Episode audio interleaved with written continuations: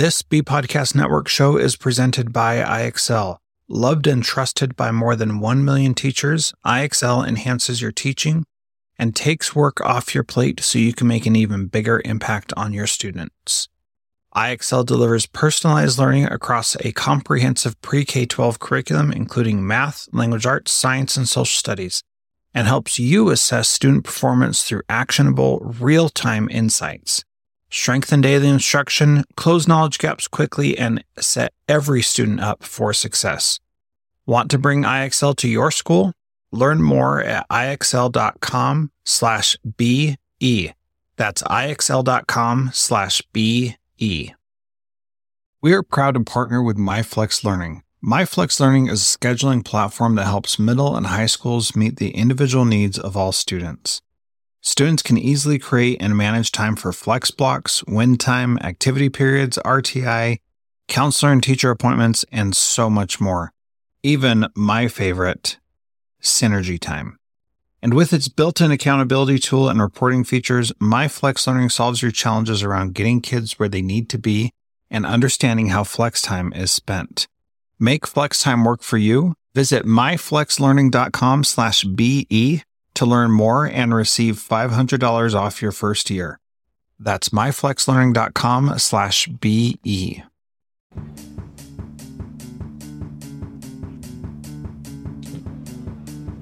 Welcome to the Cybertraps podcast. I'm Jethro Jones coming to you from Washington, host of the podcast Transformative Principal and author of the book School X How to Redesign Your School for the People Right in Front of You. I am a former principal at all levels of K 12 education. Greetings, everyone. I'm Frederick Lane, an author, attorney, and educational consultant based in Brooklyn, New York. I'm the author of 10 books, including most recently Cyber Traps for Educators 2.0, Raising Cyber Ethical Kids, and Cyber Traps for Expecting Moms and Dads. Jethro and I have teamed up to bring timely, entertaining, and useful information to teachers, parents, and others about the use and misuse of digital devices. Greetings, everyone. Over the coming weeks and months, we'll be talking to some of the world's leading experts from the fields of education, parenting, sociology, and cyber safety. Join us as we look at what it better take at what it takes to better navigate our increasingly high-tech society. The Cybertraps podcast is a production of the Center for Cyber Ethics, an independent, nonpartisan educational institute dedicated to the study and promotion of cyber ethics as a positive social force through research, curricula development, publishing and media, professional training, and public advocacy. Buoyancy Digital is proud to be the inaugural mission partner for the Cybertraps podcast series, a digital advertising consultancy with an ethos Buoyancy was founded by Scott Rabinowitz, who has been in digital media since 1997 and has overseen more than $300 million in youth safety compliant ad buys across all digital platforms. For IAB, Google, and Bing accredited brand and audience safe advertising sales solutions, media buying, and organizational training for media publishers, contact Scott at Scott R Media on LinkedIn or visit buoyancydigital.com. Greetings there, Jethro. Well, good morning, Fred. Oh, why don't you plunge in and get our guest started with yeah. us today? So, I am excited to have Rob Shavell on the program today. Uh, he's been working on protecting the online security and digital footprints of individuals and businesses for more than 10 years. He's the co founder of Abine Inc., a leading force in defining a new category of products and services which both accelerate and protect consumers, identities, payments, and online privacy. Excuse me. Um, welcome to the program, Rob. So happy to have you here. Thank you. I also turned my red light on, so I'm ready to go. Good. Glad that we got that taken care of. I do usually mute myself when I say that, but this time I just didn't. So, anyway, glad to have you. Um, I would like you to uh, talk to us about you know uh, digital privacy and some things that uh, that we need to pay attention to. In the past you've been in uh, venture capital and uh, done marketing and recognized that, that there were issues with people's data protection. Can you talk to us a little bit about why you chose to focus on that? Sure. I think as an entrepreneur uh, what what many of us have in common is we want to solve a big problem. And you know, 10 years ago or so, myself and my co-founders uh, were looking at all of the data going into the quote unquote cloud and all of the data uh, being uh, used and broadcast in uh, what was strange to imagine now, but kind of new 10 years ago. Uh, Facebook feeds and Twitter and things like that had really not uh, become the mass market you know, sort of uh, accepted utilities that they are today. And when we were looking at that, we said, well, what's the what's the problem with all this? And and and we said, well, um, there, there's just no uh, boundaries. Uh, people are sharing their data. They're not looking at any of the terms of service. All of this stuff is now owned by a smaller uh, and very powerful elite group of technology companies. And there's no, you know, sort of easy to comprehend tools for consumers to to use to, to put some guardrails in place around their digital data, their digital footprint, and their privacy, for lack of a better word. So we decided to try to create some of those. So one of the things that you have is joindeleteme.com, which is a program called Delete Me, which takes your information off of uh, search results for Google, for example. And so whenever you whenever you search for somebody's name on Google, you know, you want to learn more about them, which, you know, employers do all the time. People who meet new people do it all the time. You get these um, results that say something like, um, does this person have a felony with that person's name on there? And you know find out more about this person and all that kind of stuff. So you know just before the show i put in a um, a search in google that, that, said sam white washington. I don't know anybody named sam white in washington. And um, and i got you know bizapedia profile spokeo and a bunch of other things 132 records found got some genealogy stuff and you know, those are the top results in Google, which I know a lot of people want to make it on the front page of Google, but I find the first page of Google to be uh, full of just spam advertising, is basically all that I see there. So, um, how do you actually get people's information off of these um, businesses that are brokering their data? Great question. And, uh, you know, I think uh, all the Sam Whites in Washington uh, hopefully uh, should be delete me customers after this uh, after this podcast. But uh, uh, yeah, so the problem, as you as you point out, is, is one where for the typical person, when when they're Googled or when we Google ourselves, what we find isn't um, some some useful information that we've uh, you know, we ourselves have control over. Uh, for example, a, a, bio page at our alma mater uh, where we were educated um, with, you know, a link uh, just to an email box that's associated with that um, that context. Instead, we we what the typical person will see is, uh, as you mentioned, a ton of uh, uh, we think it's worse than spam, uh, blatant exposure and marketing of their personal information. And if you click through to these data brokers, which is the uh, primary focus of our Delete Me service, is removing you from you know dozens and dozens of these data brokers. What you'll find is sites that are advertising all kinds of salacious uh, things, whether or not those are truly associated with our profiles or not it's clickbait. And they say, hey, check your criminal records, your sexual harassment, sex offender records, look, learn about, uh, you know, past hookups and, you know, uh, family information and, and what's the net worth of their uh, business or their house? What kind of car do they drive? I mean, anything to get uh, clicks uh, because these guys are, are out selling information that we never explicitly gave them consent for. So you've got a situation where you've got over, um, you know, 50 large companies and another, you know, couple hundred data brokers uh, in the in the United States alone that are out there promoting uh, and selling our personal information without our consent, without us ever having uh, created an account with them.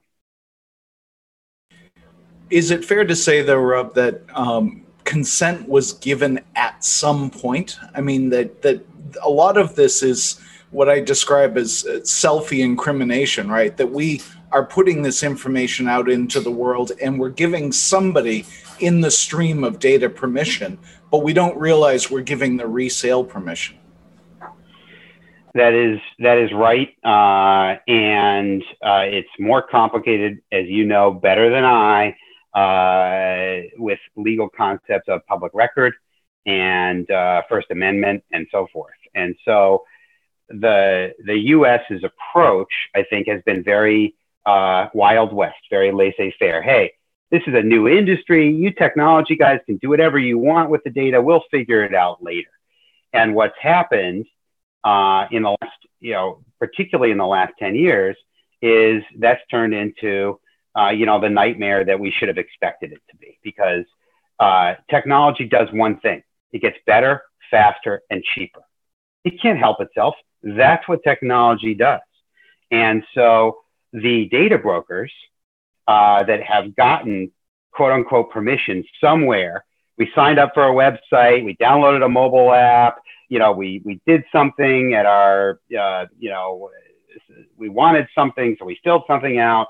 Um, all that they've gotten really, really spectacularly good, in fact, at aggregating and correlating that information about us. So instead of giving permission which made sense to us, hey, you can have my email address because I'm getting some kind of value uh, after I give it to you, that, that information has then been turned resold and turned into a, a, an incredibly detailed profile about us because it's been aggregated by so many different from so many different places and can reveal very intimate details about our lives our children's ages their names our additional family relationships exact dates of birth a complete history of the uh, places we've lived and the value of those houses employers uh, you know, political affiliation, and God knows what else. And the data brokers are busy saying, hey, there's lots of juicy information we can sell you about good old Sam White, um, who's 57 years old and lives in Bethesda. Uh, click here, and for a mere, you know, seven dollars or even as low as 99 cents sometimes to get you in the door, they'll sell it to you. And so, is one is that information accurate and based on what you're saying it sounds like it is which is a little bit frightening and two when we do buy that stuff are we then i mean we're obviously participating in that economy which is probably not a good idea anyway but what else is going on there because i can't imagine that these people who are selling people's private information are also treating our stuff with the utmost care and respect and not letting it get out that's hysterical, oh, well. Jethro. um, yeah. I, I, I personally uh, have sat down with some of the CEOs of these data brokers, and uh, you know their their position is often, hey, uh, we have customers using this data for legitimate purposes, for security background checks or second factor types of authentication questions. And then you say to them, well, hey, if if you think all the use cases for the data that you're selling are legitimate, let's look at your advertising. And by the way, would you just give us your your customer list?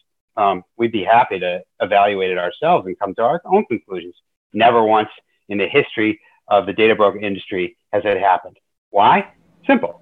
They'll sell your data to anybody. They'll sell it to a Chinese company, which I think Biden just you know talked about or tried to raise awareness around. Uh, they'll sell it to uh, somebody on the dark web trying to take data breach data and append personal information to it. They don't care. They don't ask.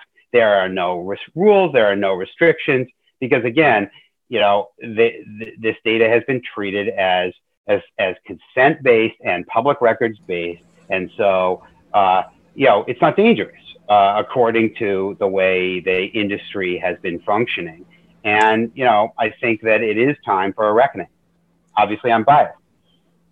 Well, I, I, as someone who's written a book called American Privacy, I share your bias with a great deal of enthusiasm.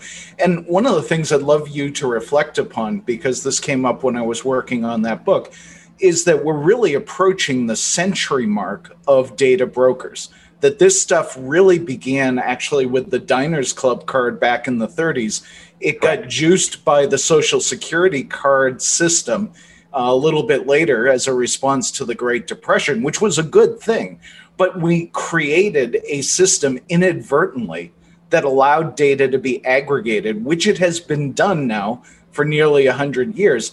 And then you get to the point where first social media and then geolocation turbocharge that.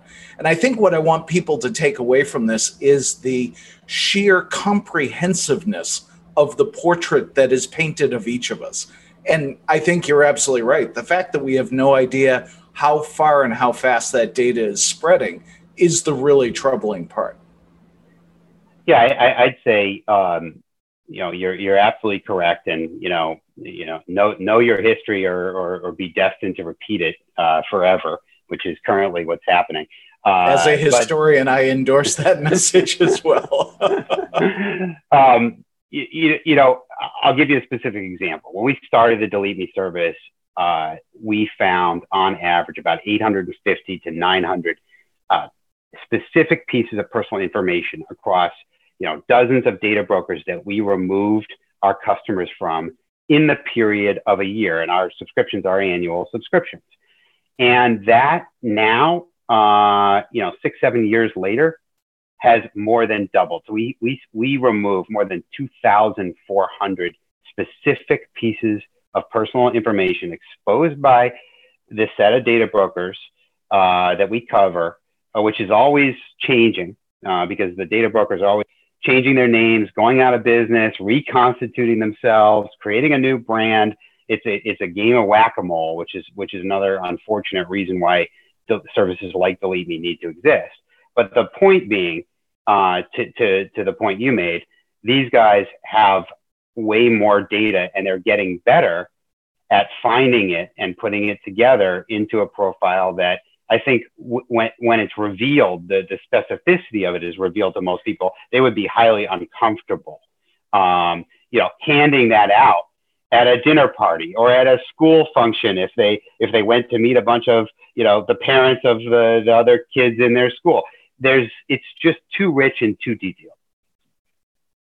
So I, I I, agree with that. I've thought a lot about um, how if if this information was divulged in a typical social setting, it would be it, horrifyingly embarrassing, right? And something that you know even you know siblings may not talk about how much money they make and yet it's there on the internet so as a, a public school principal my salary was almost always posted as part of a disclosure thing because we were paid with taxpayer money so so for me that wasn't as big a deal but i know for a lot of people that is a real issue. And that's just one tiny piece of that information. Uh, with, when you say 2,400 pieces of information, it almost seems impossible for there to be that much information. So when you say that, what kinds of things are you are you talking about? We've already talked about some of the basic things, but like what are some of the stranger things that you see or that you request to be removed? That are... Um, yeah, it's a it's a great question. I mean, we see um, you know distant relatives' names ages and relationships, not just, you know, your immediate family members, but aunts and uncles, grandparents. I mean, family trees are starting to creep into these reports on occasion. We see VIN numbers from cars. We see uh, sexual preferences, uh, political relationships. Um, there, I, I, should get you a, a, full list because it continues to grow and in interesting, strange ways uh, because they never stop collecting data and they'll buy whatever they can get their hands on. And as long as it's a match to somebody in their database uh, and they have enough of it, hey, why not put it in? It's just juicier um, uh, material to advertise to. So I, you know, I think it's, um, you know, it, it, but it, you know, we've been talking about sort of the salaciousness level of the personal information that data brokers have about people. But, you know, we, you know, Delete Me's fastest growing uh, business, you know, we, have mainly been direct to consumer, but our fastest growing business is actually uh, organizations, companies, um, media, uh, tech, finance companies coming to us and saying, "Hey, protect my executives, protect my employees." And the reason there isn't isn't so much that you know, it's embarrassing to potentially see the salary paid uh, to, to, to an employee, but rather um, this kind of personal information is often used in phishing attacks. So what happens is um, a hacker gets a database exposed in a data breach, includes a bunch of corporate employees. They find that, and then they can use they can append to it data broker data to make it seem as if that company is sending all of those employees a very like any uh, you know a set of emails that only could have come from the company because it's so rich, it's so detailed, it includes all this personal personalization. And so what's happened is it's become a network and a cybersecurity threat in addition to everything else. Do, well, God, I've got so many thoughts, Rob, that are being sparked by this. But let me ask you the practical one first, and then I'll get to the futurist one, which is always an area of interest for me. So the practical one is, you know, this it, it, it, stems off of the whack-a-mole concept that you're talking about. One of the issues that arises when I talk to groups is the fact that once data is out in the world, it's extraordinarily difficult to claw it back. So, how would you assess your success in that? I mean, obviously, if you can find the data brokers, you've got something to work with.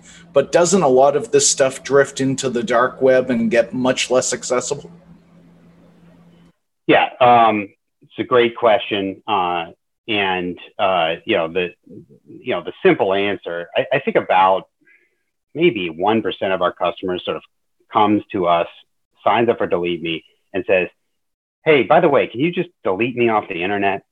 And you know our poor customer support team has to work you know hand in glove with those people to sort of disabuse them of uh, you know that notion. You know, yeah, that's got to be um, a painful conversation. but well, you know, but it, but it's understandable. You know, people are so fed up. They're so fed up. They're looking for an easy button, right? And and and we do believe delete me can be that easy button, but within realistic, you know, a set of, of more realistic expectations. So delete me is actually surprise. I mean, again, I'm biased. Go read the independent customer reviews.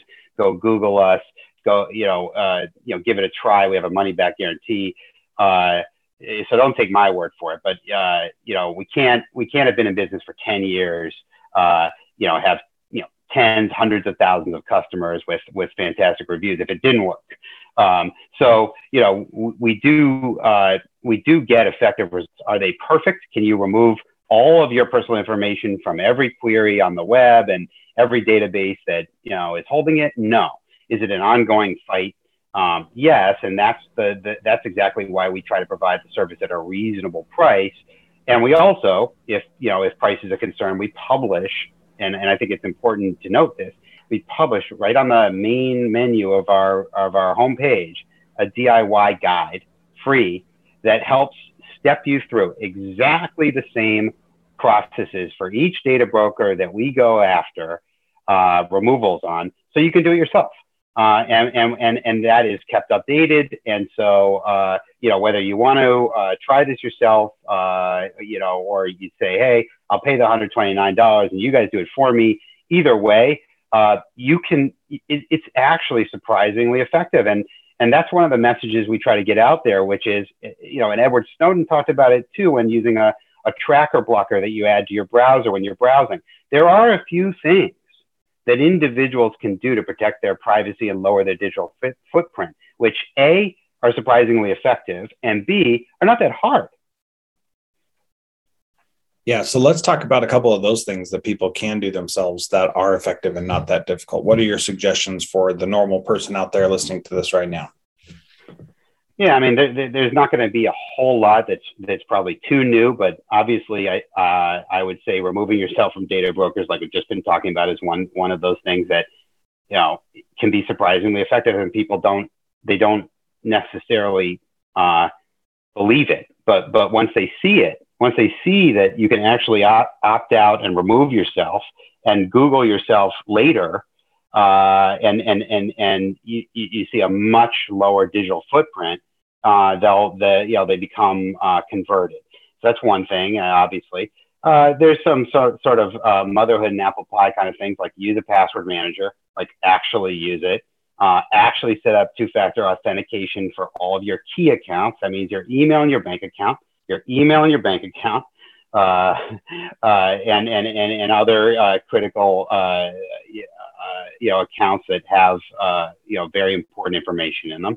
Um, and uh, use a tracker blocker uh, for sure. Uh, ad blocker is what most people would, would, would refer to it as when you're browsing.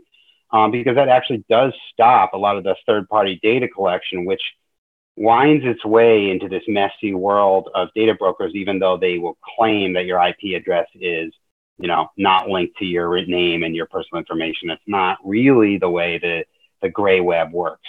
Uh, but when it comes to the dark web, which I think you guys mentioned, um, you know, let's be honest, the dark web is just a big fish tank of data breach information. And once that information is out, you can't get that back. There's no way to remove yourself from the dark web that's the bad news. Anybody telling you differently, uh, you know, is misrepresenting uh, what you know, uh, you know, what, is what is uh, what is an intractable problem. However, the dark web is somewhat less of a risk because it is very hard to access, very hard to use.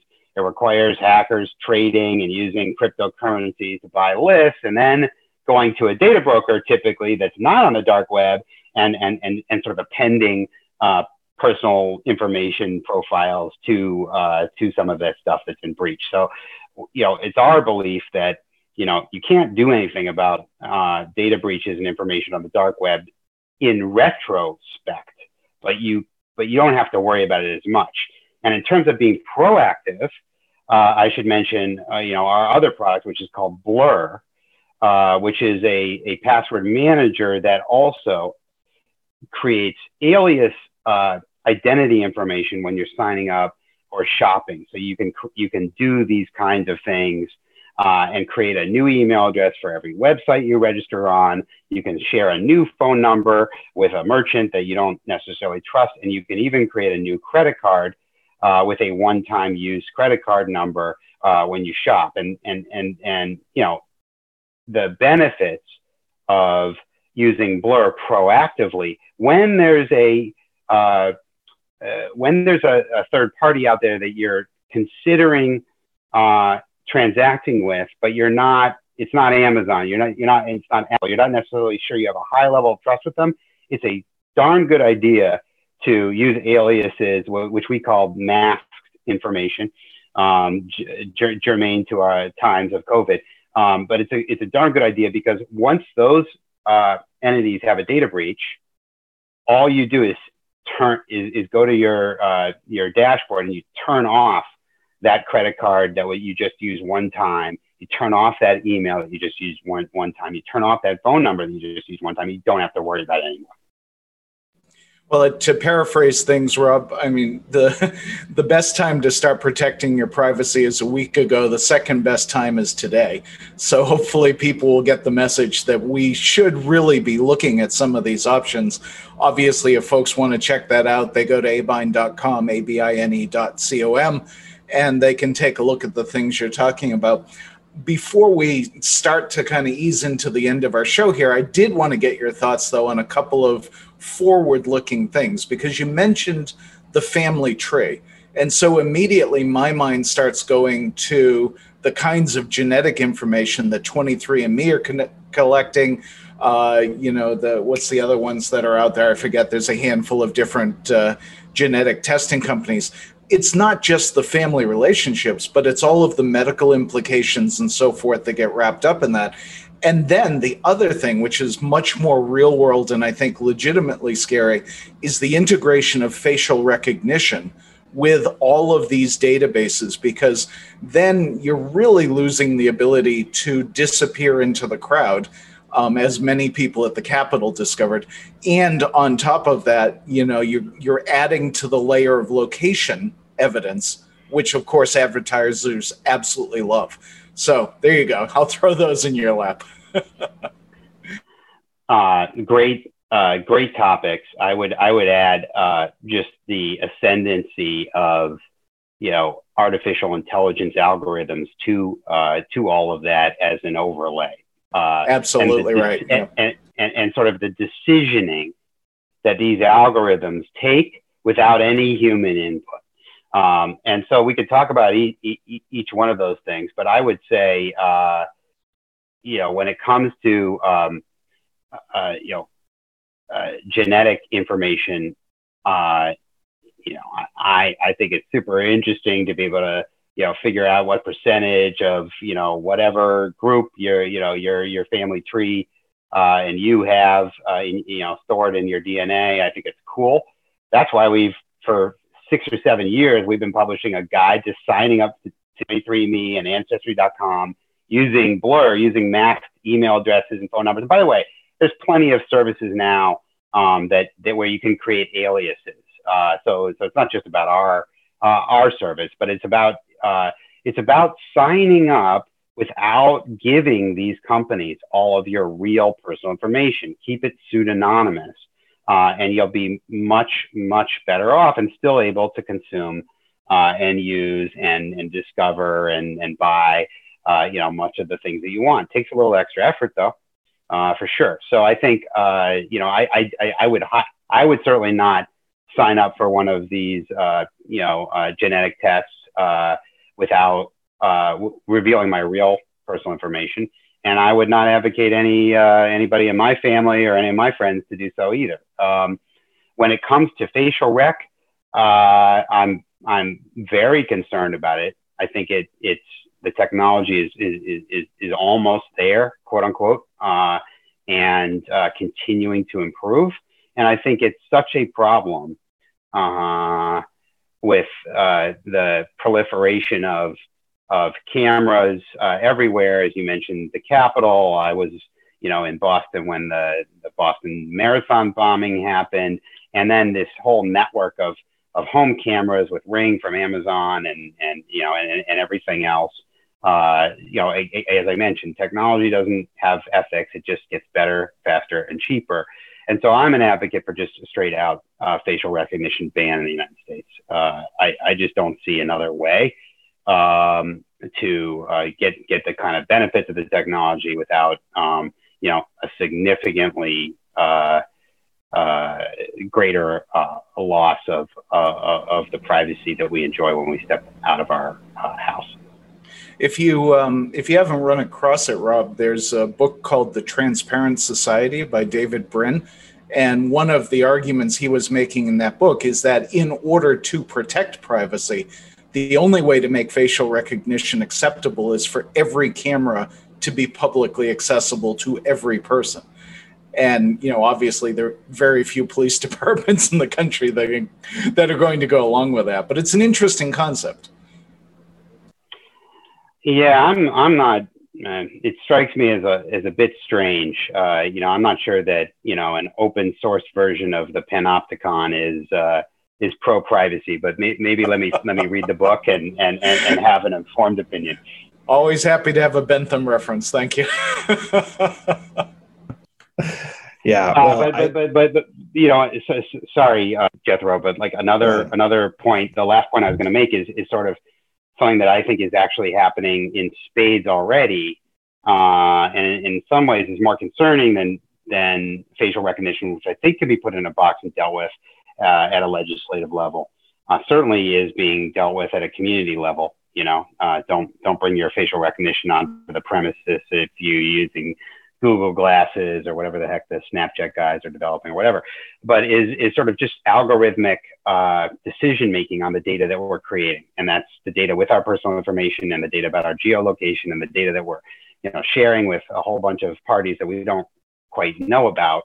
Uh, and that can really affect, you know, I talk about this because it can really affect our, our lives in ways that, you know, we wouldn't permit if we really understood what was going on. So, you know, uh, medical uh, insurers, employers, and and uh, government agencies, all kinds of entities are running AI algorithms, which are sorting and recursively learning about the data that we're providing in such a way that they are making decisions uh, about what we get, what we don't get, what we're exposed to, and what we're not exposed to that affect our lives without us ever being privy to that data and without us ever even knowing that we did or didn't get an opportunity.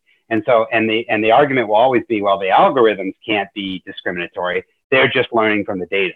But in effect, they are being discriminatory, and you know, it's hard. It's very hard to, to uh, you know, to give super specific examples. But there may be jobs, you know, that the majority of people have never been offered because these employers are using AI to call, you know, a you know a certain um, subset of data that we provided to somebody, or medical insurance yeah. options, or, or things like that. Well, you know that that's absolutely true. I mean, they've run all kinds of studies in terms of blindfolded applications versus non and so forth. I think actually your comments are really timely, Rob, because it was, I think, either the Washington Post or Times just this morning ran an article about Amazon firing people by algorithm. That, that they are judged on these work performance metrics. No supervisor, no human supervisor evaluates them. And an algorithm spits out emails every month firing people who don't measure up. It's crazy. It's amazing. It's amazing. that is crazy.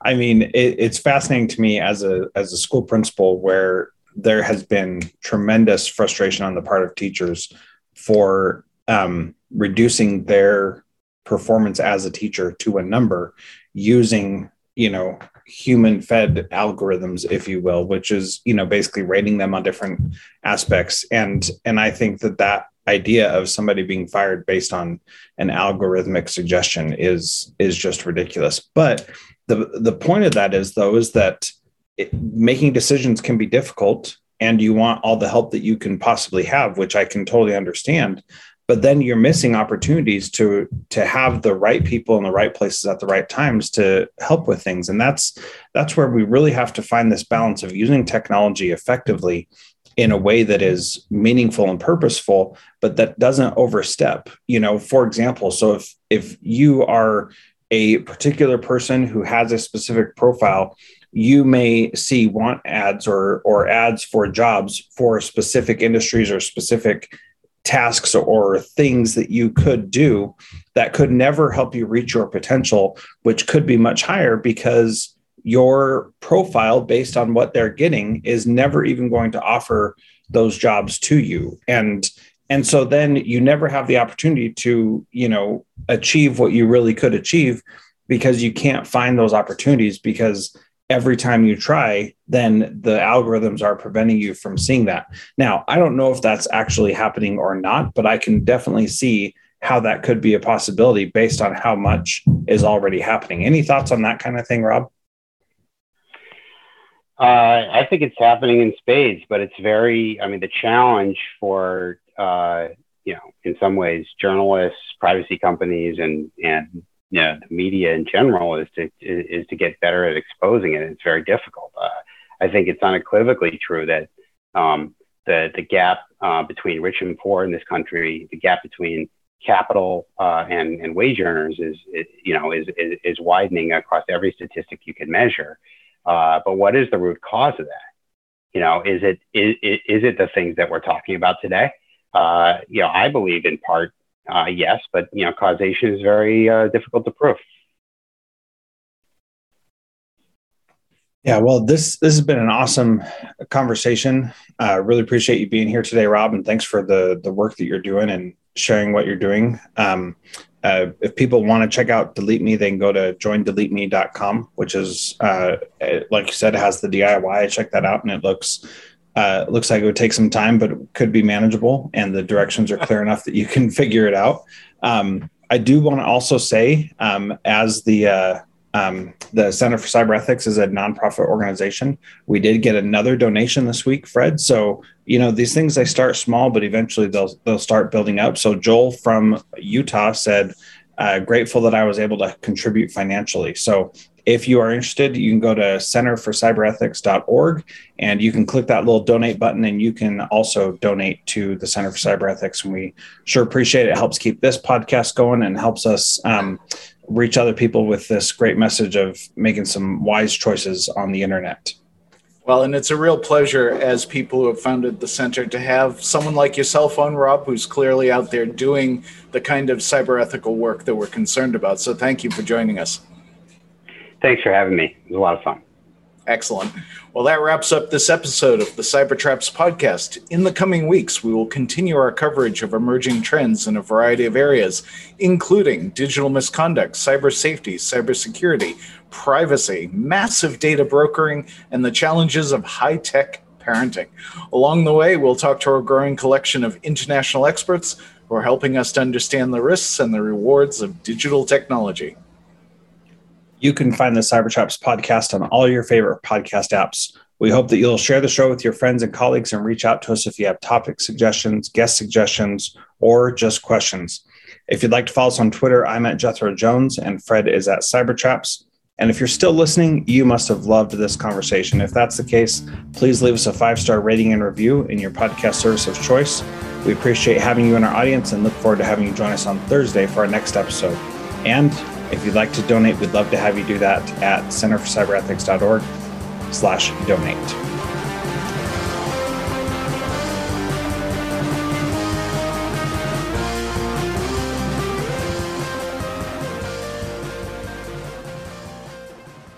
There are lots of solutions out there for giving students what they need when they need it.